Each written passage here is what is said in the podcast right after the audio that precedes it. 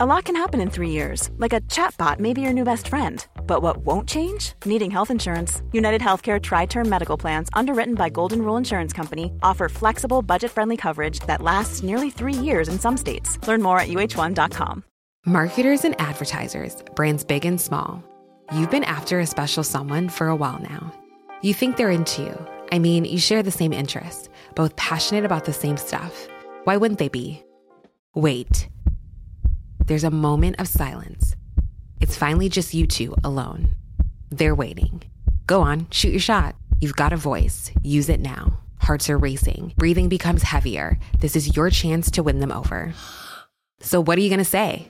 Get closer to your audience, make podcast ads with ACAST. Head to go.acast.com slash closer to get started. Hi there, Alastair Campbell here, editor at large of the New European. Write a weekly column covering politics, Europe, Scotland, Ireland, mental health, sport, lots and lots and lots and lots of stuff. And if you'd like to enjoy more from the European, please join us. Subscribe for just £8 a month at theneweuropean.co.uk forward slash subscribe. Hello, snowflakes, and welcome to the New European podcast, a British eye on European politics and culture from the people who bring you the New European newspaper. If you'd like to enjoy more from the New European, do join us by subscribing for just £8 a month at theneweuropean.co.uk slash subscribe. My name is Steve Anglesey, and what have we learned this week? Well, the government's bank suspended Matt Hancock's team from making payments to PPE suppliers at the height of the COVID 19 pandemic over fears that they were being taken in by fraudsters. Matt Hancock said this was particularly annoying as he just sent off his bank details in order to secure £50 million worth of PPE that had been hidden by a Nigerian prince shortly before he died. Brexit Minister Lord Frost is looking to hire someone to search out all the exciting new opportunities following Brexit to demonstrate the benefits of the UK's departure from the European Union.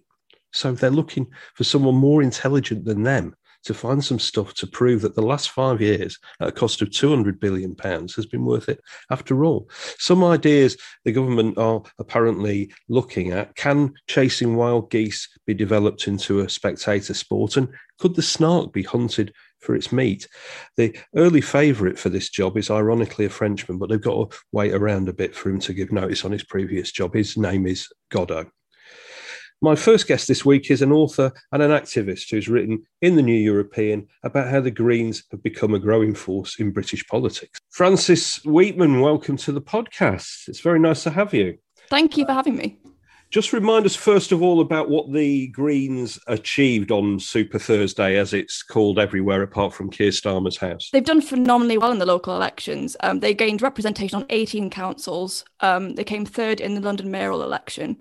And one of the things that's been really interesting to watch is the fact that previously the Greens have mostly gained in quite socially liberal areas, but in the latest local elections, they've also made gains in former conservative strongholds like Suffolk. So that's been really interesting to watch. That is interesting, and of course, you know, Siân Berry did well in the uh, in in the, the London mayoral, Bristol. They became the largest party. I think they've taken uh, control of Lancaster Council now, and of course kept Brighton. I think you yeah. you write that it's it, you're right. It's impossible to understate how much the Green Party's success is tied to the current woes of Labour. Let's let's talk about that more in a second uh, and what that means for the Greens. Are there other reasons for this impressive performance other than just a poor performance by Labour? I think one of the many reasons that the Greens have done particularly well, it isn't simply that people have just moved to the Greens as a protest vote because they don't like the state of the current Labour Party. I think that's some of it, but not all of it. I think that what we're seeing is that the Greens have become a very pragmatic party. So if you look at the way that, for instance, they campaigned in Bristol, they were very keen on pushing local issues and listening to local residents. And I think that they're seeing some real gains because they've decided to kind of take the partisan politics out of out of this um, and really go for things like local issues and things that really speak to voters. Yes, and I mean the climate thing is is is um, is is clearly beginning to cut through, isn't it? Um, I also read I, I, read something the other day, and I can't remember um, I can't remember quite who who was talking, but certainly one of the a, a senior Green Party uh, politician was was saying that they really have because there's not much of a history of people voting for Green. Party. You know, my dad voted for the Green Party, my granddad voted for the Green Party. They really feel that they have to fight for every vote.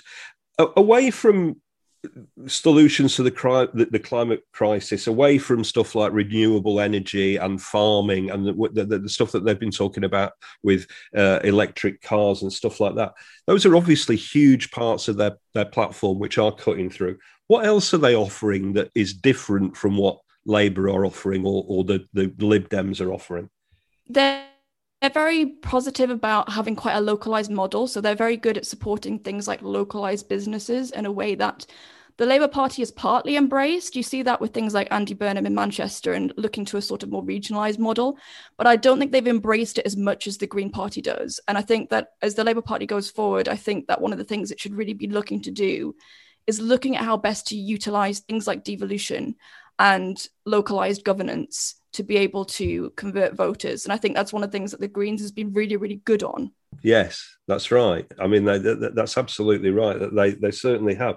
I mean, looking at looking at what they offered in, in, in the general election in 2019, they talked about stuff like universal basic income. They talked about rejoining the, the EU. They talked about legalizing cannabis. They talked around PR. A lot of that is not too different from the, the platform that, that, the Lib Dems were, were putting up. Why are they appealing to people more than the than the Lib Dems? Do you think, who after all, you know, have got more seats in in, in the Commons, they've got a bigger place in local government, they've got a stronger party machine. I think that the Greens are actually benefiting partly from the sort of global trend towards talking about green issues in general. Um, we've seen things like the, the, the global strike for climate and Greta Thunberg. I think that's really really taking off and speaking to people. But I also think that there's still a residual amount of resentment amongst some left wing voters about the Lib Dems' role in coalition with the Conservatives and their role in promulgating austerity. And I think that that, that is still hanging over the, conser- the, the, the Liberal Democrat vote. Um, and I think that's going to continue to be a problem for them because, you know, like them or, or loathe the, Labour, the, the Liberal Democrats, what you're seeing is that people kind of view them cynically as the party that will just take power. Mm. Um, and might throw their their their policies out of the window, and I think people have been left with a bitter taste in their mouths. Yes, I, th- I, I, think that is certainly true, and um, and we'll uh, we'll we'll go to some reader uh, some listener comments uh, shortly, and I think we do have one uh, one person who, who's making that point quite clearly. Um, obviously, they have taken votes from from Labour at this election. Uh, what do you put that down to? Are those are those people? Are they people who are disillusioned? Because they like Jeremy Corbyn? Is it because Keir Starmer is has performed poorly in some people's minds? Is it because Labour have abandoned the, the kind of the green agenda that that Corbyn set out?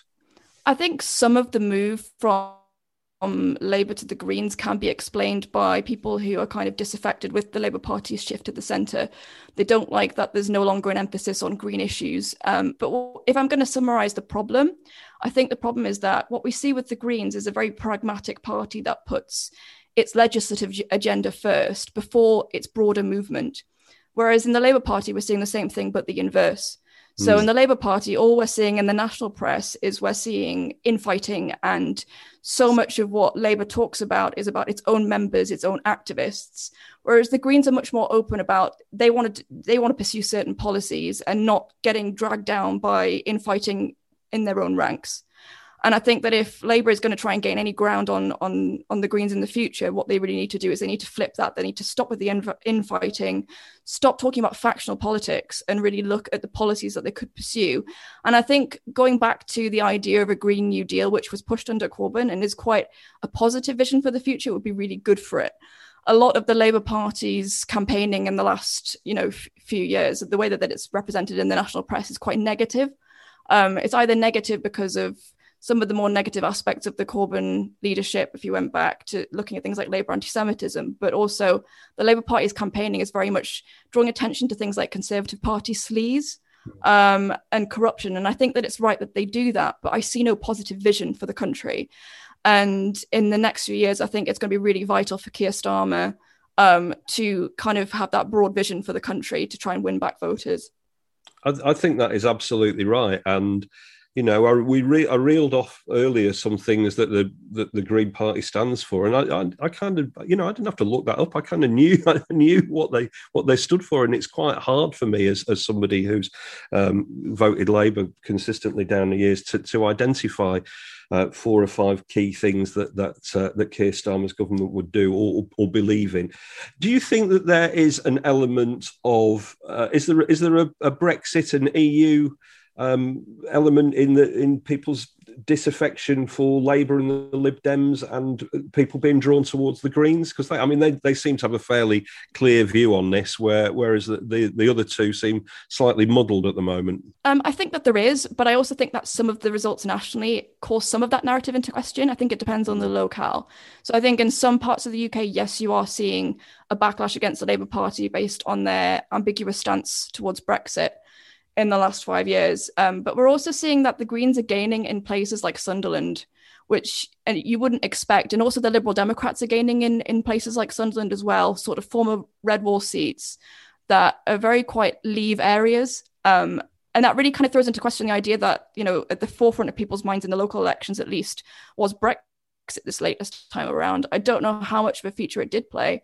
Um, as I say, I think probably it played a bit, but I don't think it's necessarily the main feature um, if you look at those former red wall seats. And I think it's going to be quite interesting to see how politics ends up being realigned post Brexit.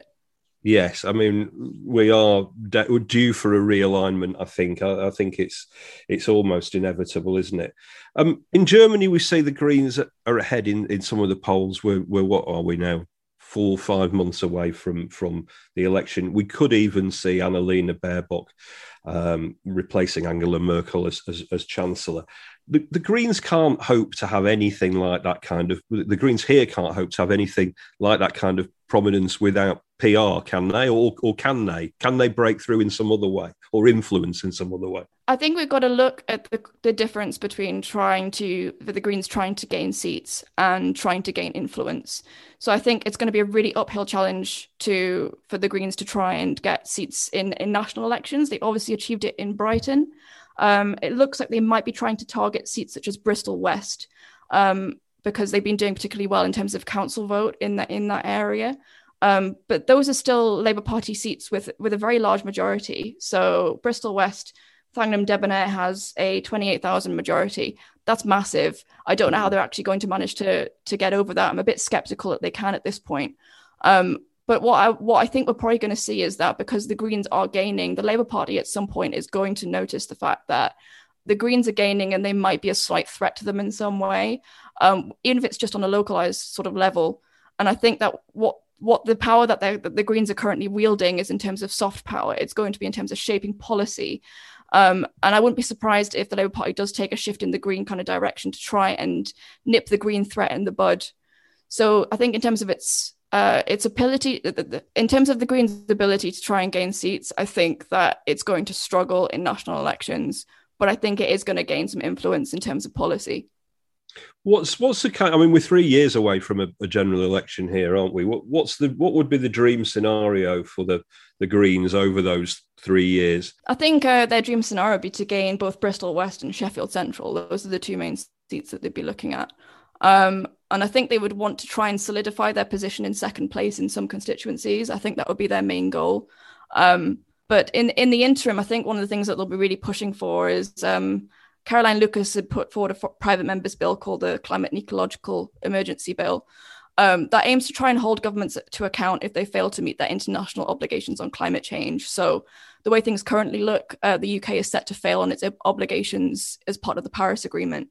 And I wonder whether that's going to end up taking up some of the agenda in, in the national press more than them trying to gain seats um, in terms of trying to push legislation that will make a real difference. One of the things I noticed when I used to be in electoral politics um, was that when we were discussing with the press if I was running for office, um, on the few times I did, um, the Greens were often quite happy to sacrifice their chunk of airtime uh, in exchange for a candidate um, taking a question or making a point about climate change. And I think that really speaks to the pragmatism at the heart of their movement, that their goal, yes, of course, they want to gain electoral seats, but they're also very, very policy focused in trying to, to get positive change implemented to try and combat climate change. And I imagine they're going to be pretty successful at that because so far they've been making massive headway. Now it's easy to see. Um, it's easy to see the Tories greening up a bit. It's easy to see Labour and the Lib Dems greening up a bit to try and counteract this threat, as you uh, as as you say.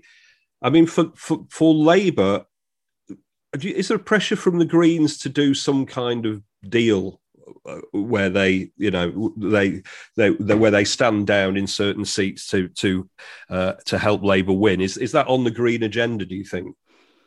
I mean, I wouldn't say no, but then uh, I know that the leader, well, the co-leader of the Greens, has ruled out an electoral coalition with the Lib Dems, which I find quite interesting. To me, mm. it, indicates that they're they're really up for a scrap, basically, electorally. And I don't know if that's going to end up setting a precedent or a bit of the tone in terms of what they're going to do electorally um, about standing down seats. I think we'll just have to wait and see what happens. Uh, it might be that things change over the next few years and they change their stance on that. But for now, I think they're quite keen on solidifying their place in, in British electoral history. Yeah, and I mean they definitely do have their their eye on, um, as you say, on on overtaking the Lib Dems to become, um, well, you know, England's third party uh, certainly, and uh, and certainly uh, more of a force across Britain.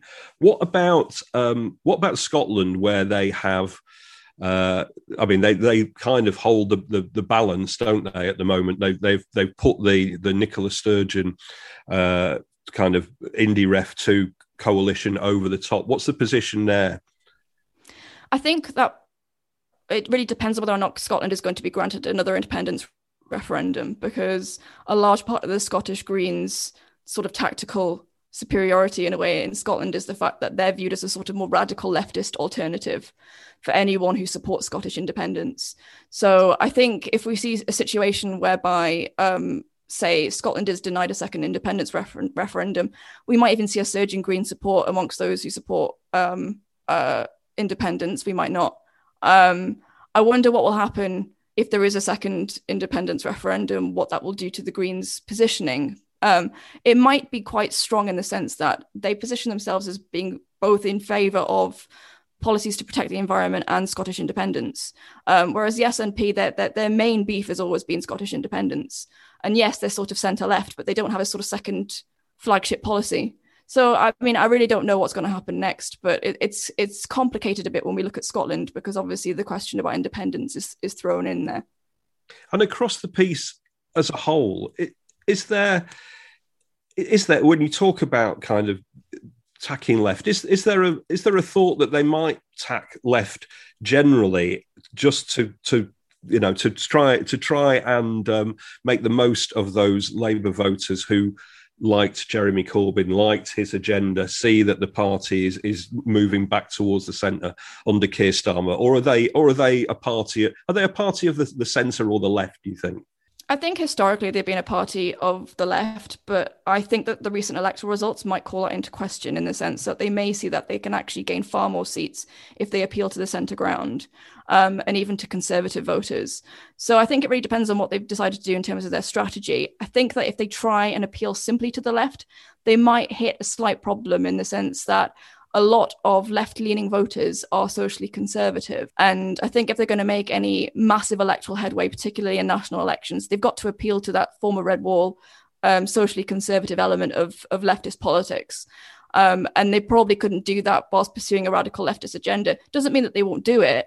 Um, but I think that they've got to kind of work out the trade off between those two positions. We asked listeners of this podcast whether they thought that, that the Greens would overtake the or could overtake the Lib Dems um, in the next few years as England's third party.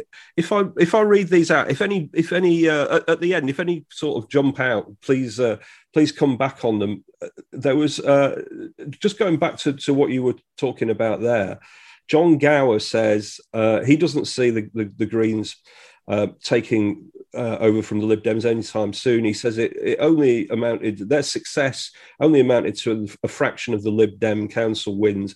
It's difficult to see how a joint appeal to Corbynistas, rural conservatives, and none of the above vote uh, is going to last very long. That's, I think that's that's interesting. I think there's a, a going to be a real question as to how they kind of solve that that that quandary, that dilemma, um, because they're going to have to pick a side. I, I would suggest over yeah. the next few years um, because they can't appeal to everybody. As much as politicians might want to, they're going to alienate at least part of the electorate. And I think that decision is going to be really the question as to what happens to the Greens in the future. Yes. Uh, at Catrollo says, yes, they will take over from the Lib Dems. They're right on message for these times where a growing proportion of people understand that the survival of civilization depends on addressing climate catastrophe, mass extinction, and inequality. Um, on the other hand, we've got Act Frozen Warning, who says they will take over from the Lib Dems, but only if they continue to pretend that they're not just the crank far left, that they really are. Are they really the crank far left? I think that if there's going to be a PR problem for them, it's going to be them trying to distance themselves from extremist climate groups like like Extinction Rebellion, um, whose purpose, you know, might be quite honourable, but th- their actions and sometimes their illegal protests are going to put off some middle ground voters.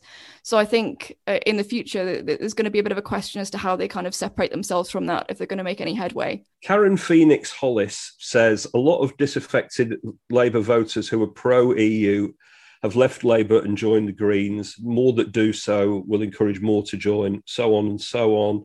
Uh, and Logic at Logic Debaters says um, the Tories own Brexit. Labour appear to be embracing it.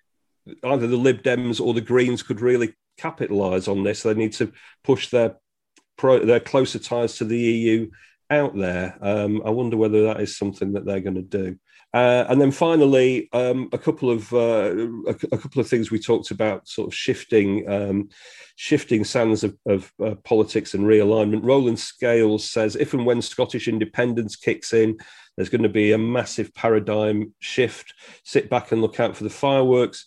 Edward Lafferty says politics is in flux and Labour and the Lib Dems are in decline, needing reinvention. The Greens have got a great chance of emerging from this period very much strengthened. That's that's kind of how you see it, isn't it?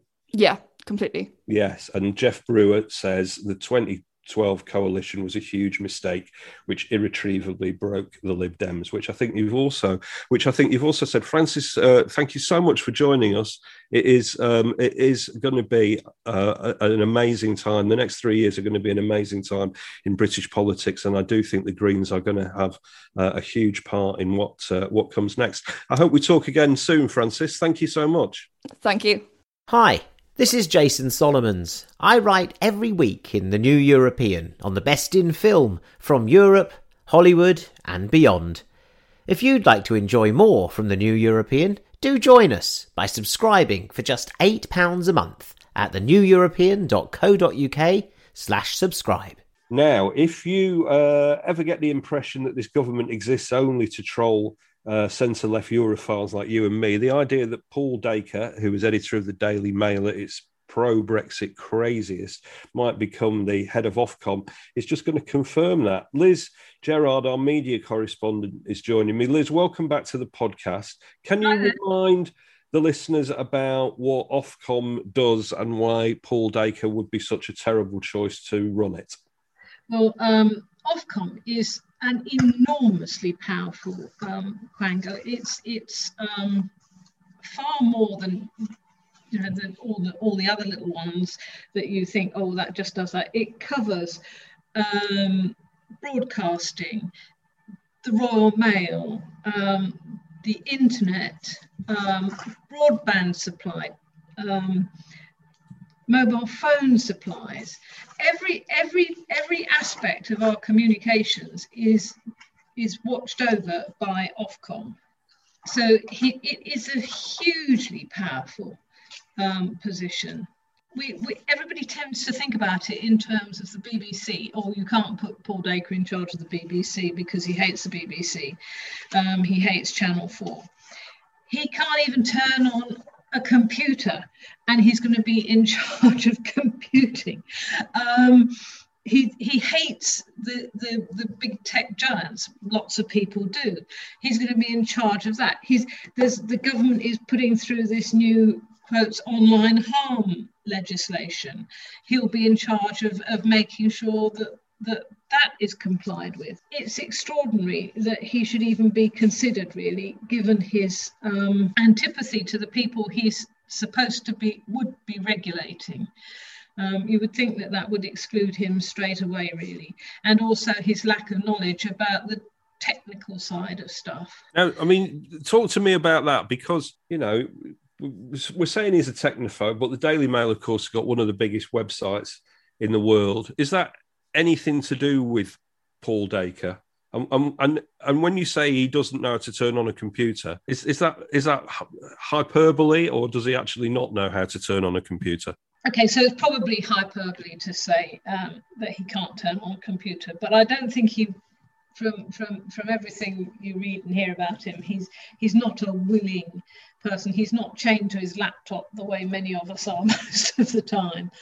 Um, yes, the Mail Online is um, a huge, huge website, um, which of course he, as editor of the Daily Mail, liked to distance himself from um, as, as much as possible whenever anybody took took the Mail Online to task, Street of Shame or whatever, not Street of Shame, Sidebar of Shame, um, and such like. He would say, no, it's different, it's nothing to do with us, although he, of course, was editor in chief of it, just as he is now, still.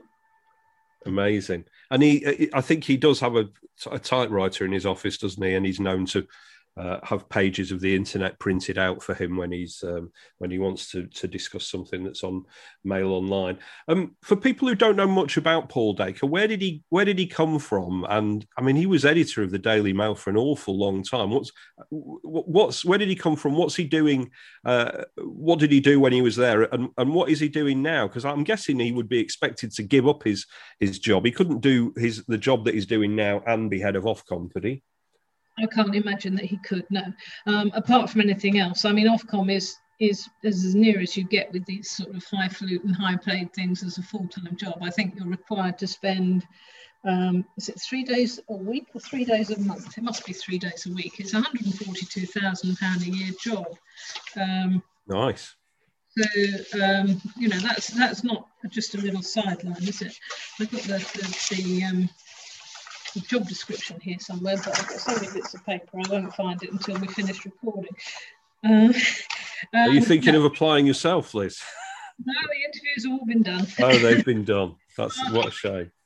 And anyway, I couldn't possibly because it requires honesty, decency, and all those sorts of things that, that, that Mr. Dacre and Mr. Johnson have in spades and that I'm totally lacking in. So I wouldn't get past the first post. Um, he was a reporter, wasn't he? I mean, we've got there's a great picture in the newspaper this week of him in the boxing ring. It's wonderful, isn't it? Yes, he. I think that you'll have to bear with me because I might get this completely wrong, but I think he started out as um, when he was a schoolboy, he he he had a holiday job or as a as a messenger at the Express. I think the Express or the Sunday Express, something like that. Um, then he went and he worked there in his gap year. Um, then he he went to the University of Leeds where he studied English. And when he came out, um, he went to work for the Express. Um, he he went he he spent some time in America he start he was in Manchester to start with, I think, and then he came back down to London. At some point, he was headhunted by David English to join the Mail. And I think he was their bureau chief in America. I'm doing this off the top of my head. So I don't tend to have people's biographies very accurately in my head. But I think he, I think he, he went. He was the New York bureau chief for the Mail, and then came back to London, and rose through the ranks. Um, then took over when when when he was. I do remember when I was at the Times, he was mooted to come to us. Um, and that was a really scary time for us. So that was quite interesting because he hadn't obviously hadn't taken on the editorship of the Mail at the time, and so he was well enough known for us to be scared that he might come to us, but he didn't. apparently because he was too concerned that the proprietor might interfere and he thought a, a, a newspaper should be the editor's property, not the proprietor's, which is some one thing I suppose I agree with him on.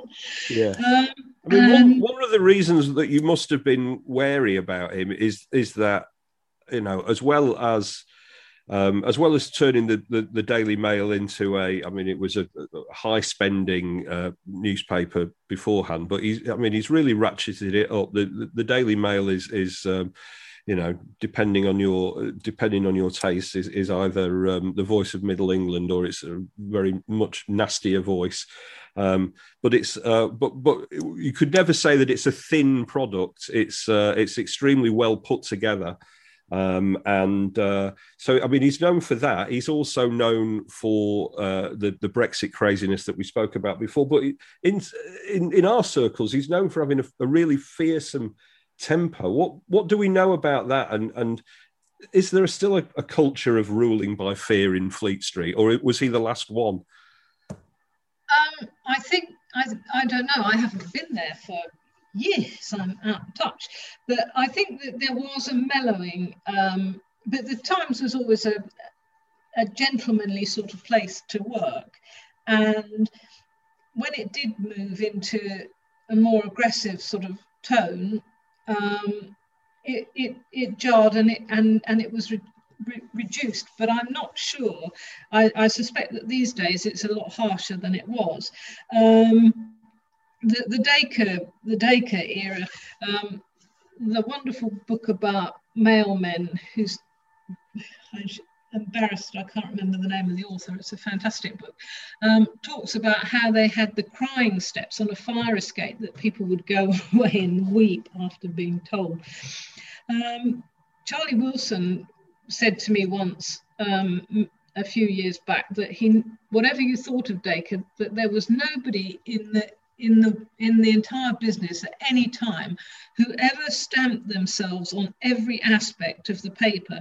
And that was the thing was that he was he he was so involved in everything from page one to as you say huge papers page 120 and every single page had his stamp on it he knew exactly what he wanted, how it wanted it to be. It was the most professionally put together paper by a long, long way. You had to admire that if you didn't admire what the actual result was. Yes. Um, but there were there were there were all sorts of things that um, a photographer a friend of mine said that um, he used to, he used to go and and and there'd be a, a story. Um, this was, you know, people are saying, is Fleet Street racist? No, we're not. Of course, we're not racist. And he would say that um, he'd get to the house where he'd been sent to take a picture, and they'd have in in the old days they'd have to borrow the the the, the person's landline because um, it was before the mobile phone time, and um, the the desk would say, um, "Is she pretty?" And he'd say, "Well, depends on your taste. Is she blonde? No. How not? How much not blonde? Uh, right. Not at all blonde. Oh, come home then." And right. so you know, there was all this code, and I think that there's hardly anybody who who hasn't got a, a, a an example of where somebody's sort of been sent 300 miles to interview someone and then been sent back home because they're the wrong colour. Good God. I mean, so, you know, not exactly a collegiate worker.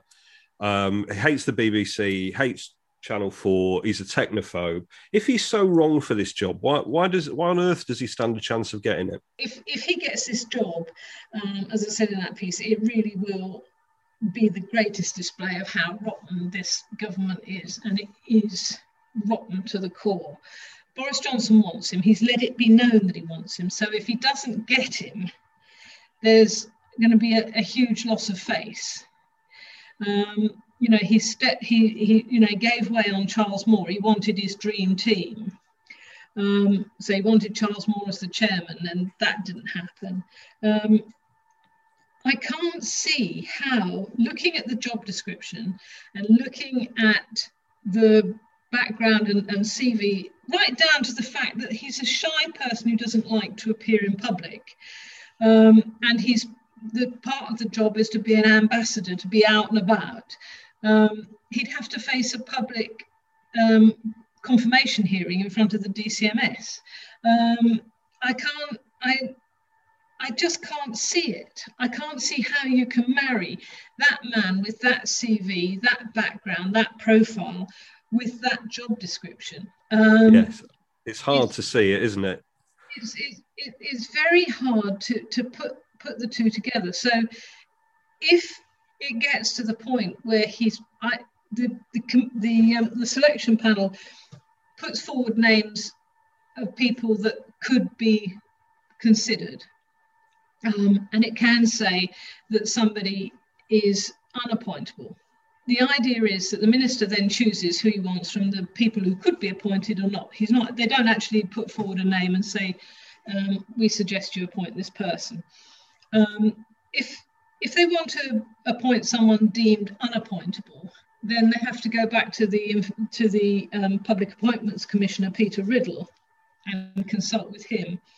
And Peter Riddell has told me um, that that's happened one or two times in the last five years, and in each occasion they just reran the entire process. Right. Um, now, of course, what we don't even know is whether has even been interviewed, because we don't know who's been interviewed. We don't know who the candidates are. Um, we're just all assuming this because Boris Johnson has let it be known that he wants him he wants him to do the job. The thing is that ministers are so keen to get, or this government is so keen to get its complete control of everything that they even want to get rid of this last little tiny obstacle of having to go back to the commissioner and saying, look, can we look at this? When they when they want someone who's been rejected as, as, as totally unsuitable. It's, I mean, he, if he doesn't get the job, um, uh, and, and, let's hope that he doesn't.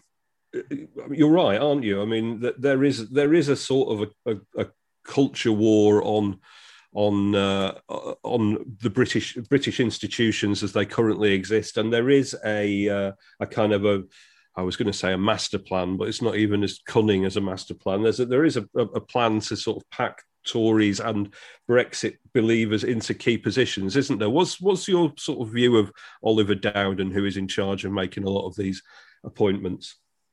I'm, I'm not. I'm not. Um, I'm not a fan, and, and I'm I'm I'm nervous of him because he's one of these people that's sort of below the radar a bit.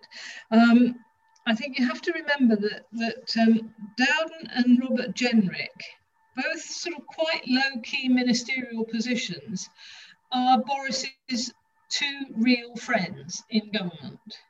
They go back a long way. Um, God, I just called the Prime Minister Boris. I can't believe that. Alastair Campbell will be furious. Yes, I'm furious with myself. Um, but they are his. They are. They are part of his coterie. All the all the high profile people are maybe Brexit pure um, or not. I mean, Liz Truss has got in there. She's not Brexit pure, is she? No, or Hancock, you know, but. But um, well, I don't know how long he'll last once once he's had this this rotten job. but these two are the ones to watch, I think. Jenrick and Dowden. They're they're the true Johnsonistas, and they're both, you know, planning is a huge thing for Jenrick and and and, and deregulise deregulating all sorts of development plans, which the Tories hate because it means that it's one thing to say they want they want a um, a predisposition to um, giving consent to build everywhere, but the Tories don't want it in the shires. Um, and you've got this culture thing, and you've got the taking on the internet giants, you've got the museums and, and this whole culture war. This, I mean, in that Queen's speech, the whole business about making sure that you can't no platform people in in universities which is obviously comes under the education department but it's all of a piece it's it's about stifling any view that isn't actually the one that they want to project um, they want you know sort of Dowden was telling the DCMS committee that he thought it was quite right that if public money was being spent, that, that, that the government should have some say in how museums display stuff. Well, you can't. It's not is not the way it works. And they want their tentacles everywhere. It's like the idea that, that, that it's about allowing free speech, ensuring that right wing voices are heard, it's, it's, and stifling the protest that might stop them. Um, it's it's a worrying, uh, a very worrying scenario. Uh, Liz, it's been great to talk to you. Fingers crossed, he doesn't get it. Uh, yes. And I believe, I, I believe. Think, sorry, go on. I think Ed Vaizey is probably favourite. Let's well, let's hope so. Let's hope so. Let's hope against hope. Liz, I will catch up with you uh, soon about uh, about another uh, another press giant. I think uh, I think there's a Rupert Murdoch thing in the in the offing. So uh, so let's talk soon. Liz Gerard, thanks very much. And finally, on the New European podcast, it's the Hall of Shame, our new home for rubbish ministers, political blather, things that just annoy me generally. Let's start with Matthew Lynn of the Daily Telegraph. I don't know if you remember, but Brexiteers told us that one of the first things leaving the EU would do was give a, a boost to our fishing industry. And then they, they also said that even though financial services wasn't included in the oven ready trade deal that David Frost did, the EU would be so desperate to uh, to have our access to our financial services and to give them access to the single market, that it would roll over and give us a brilliant deal on there, them too. But now the Brexit zealots seem to be insisting that neither fishing nor access to the single market for financial services is going to matter a jot on the sunlit uplands ahead. Matthew Lynn in the Telegraph wrote a piece at the weekend. He called the fishing industry that was supposed to be saved by Brexit an irrelevance. He added, Cornwall and St Helier are hardly crucial to the 21st century economy we're meant to be trying to create. He said fishing was small fry and it was, and I'm quoting, just a few cod and mackerel. Well, it isn't just a few cod and mackerel, is it? It's, it's the people who bring in the cod and mackerel, it's, it's actual people. He went, then went on to claim that the EU market is no longer worth making any concessions for. That's a quote. Who can doubt him when financial services is only worth a measly 130 billion pounds a year to us, with a third of our exports there going to the EU? Alack, harumph, egad, it's Ann Widdecombe Corner, and Ann appeared on TV's Jeremy Vine show this week, uh, and this is what she said. She said, Prince Harry is a spoiled brat. I'm thoroughly fed up with him. I think the best way forward with this would be to ignore him altogether, which is what I do in my regular column for The Express. It is a Harry free zone. Well, I think you might have guessed what's coming next. I looked at Ann Widdecombe's columns in the Daily Express. March the 11th, a huge diatribe about Prince Harry. Harry will come to regret disparaging his family having failed to learn from history. His family is over here working its socks off to help, support, and encourage, while he sits in a Californian mansion complaining about them. And Ann Widdecombe's column in the Daily Express, April the 14th, a huge diatribe about Harry and Meghan. This self indulgent ex royal, I find it difficult to believe any reconciliation is possible as long as accounts of conversations are going to be blabbed by his wife to her American TV presenter friends. I stopped reading now. So there you go. That's Ann Widdecombe having a Harry free zone in her Daily Express column while writing all about Prince Harry. But our winner in this week's Hall of Shame, if you can have a winner in the Hall of Shame, is Nigel Farage. You might have seen that the nicotine stained man frog is on a speaking tour of America with free tickets available just by registering online. And that's what thousands of people did when he appeared at the Pittsburgh Airport Marriott on Monday evening. But what a shame. A lot of the t- season ticket holders, the ticket holders rather, seemed unable to turn up. 2,981 people booked tickets, for only 21 people made it. Six of those were part of the Farage entourage. I've been dying to say that all day. One was Nigel Farage, making a grand total of 14 people who actually went to see Nigel Farage. A spokesman for the company that booked him on a speaking tour for the US said they have miscalculated his popularity, which is a bit like the great scene in Spinal Tap when the managers asked about sparse crowds at their gigs. Are they past it? Someone says, no, no. Uh, he says, their appeal is just becoming more selective. What phrase. But the other thing I noticed about Nigel Farage this week was that he tweeted this. The number of migrants that have crossed the English Channel this year is already approaching 3,000. That is double the number that had crossed by this point in 2020. But it was Nigel Farage, wasn't it? had that appalling poster during the referendum, breaking point. And in small print under the headline, it said, We must break free of the EU and take control of our borders. And you know what? We did break free of the EU, the EU, didn't we? And desperate people are still coming here. Nigel Farage was lying when he said leaving the EU would stop people coming, just like Brexiteers have lied about farming, about fishing, about Northern Ireland. Every bit of it's a pack of lies. And week by week, we get closer to not to a racist breaking point, but to our tipping point when people begin to see this disaster for what it really is. That was the New European podcast with Steve Anglesey. Thank you to my guests. Thank you to you for listening. Please remember to rate and review this podcast on your podcatcher of choice. Positive reviews really mean a lot to us. If you'd like to enjoy more from the New European, do join us by subscribing for just £8 a month at theneweuropean.co.uk slash subscribe.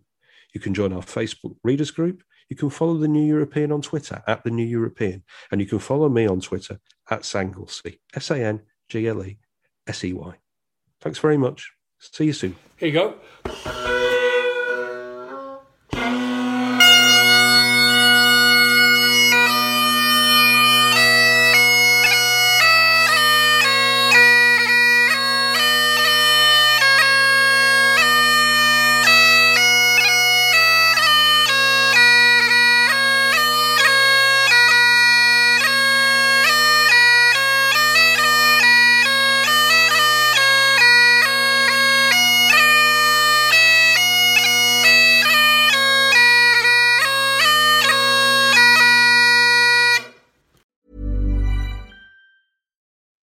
Marketers and business owners, you've been pining after a certain someone. Your job's on the line. You're desperate for them to like you back. Here's a word of advice from me talking is hot. Just you and them, finally alone, like us two right now. Maybe under the duvet, headphones on, one on one. Podcast advertising is proven to be one of the best ways to catch their attention. So surprise them while they're tuned in, while the moment's right. Say a line or two that really gets them going. Next time, if you want to win over your special someone and build some brand love, experiment with something new. Just focus on your voice. Advertise on more than 100,000 podcast shows with ACAST. Head to go.acast.com slash closer to get started.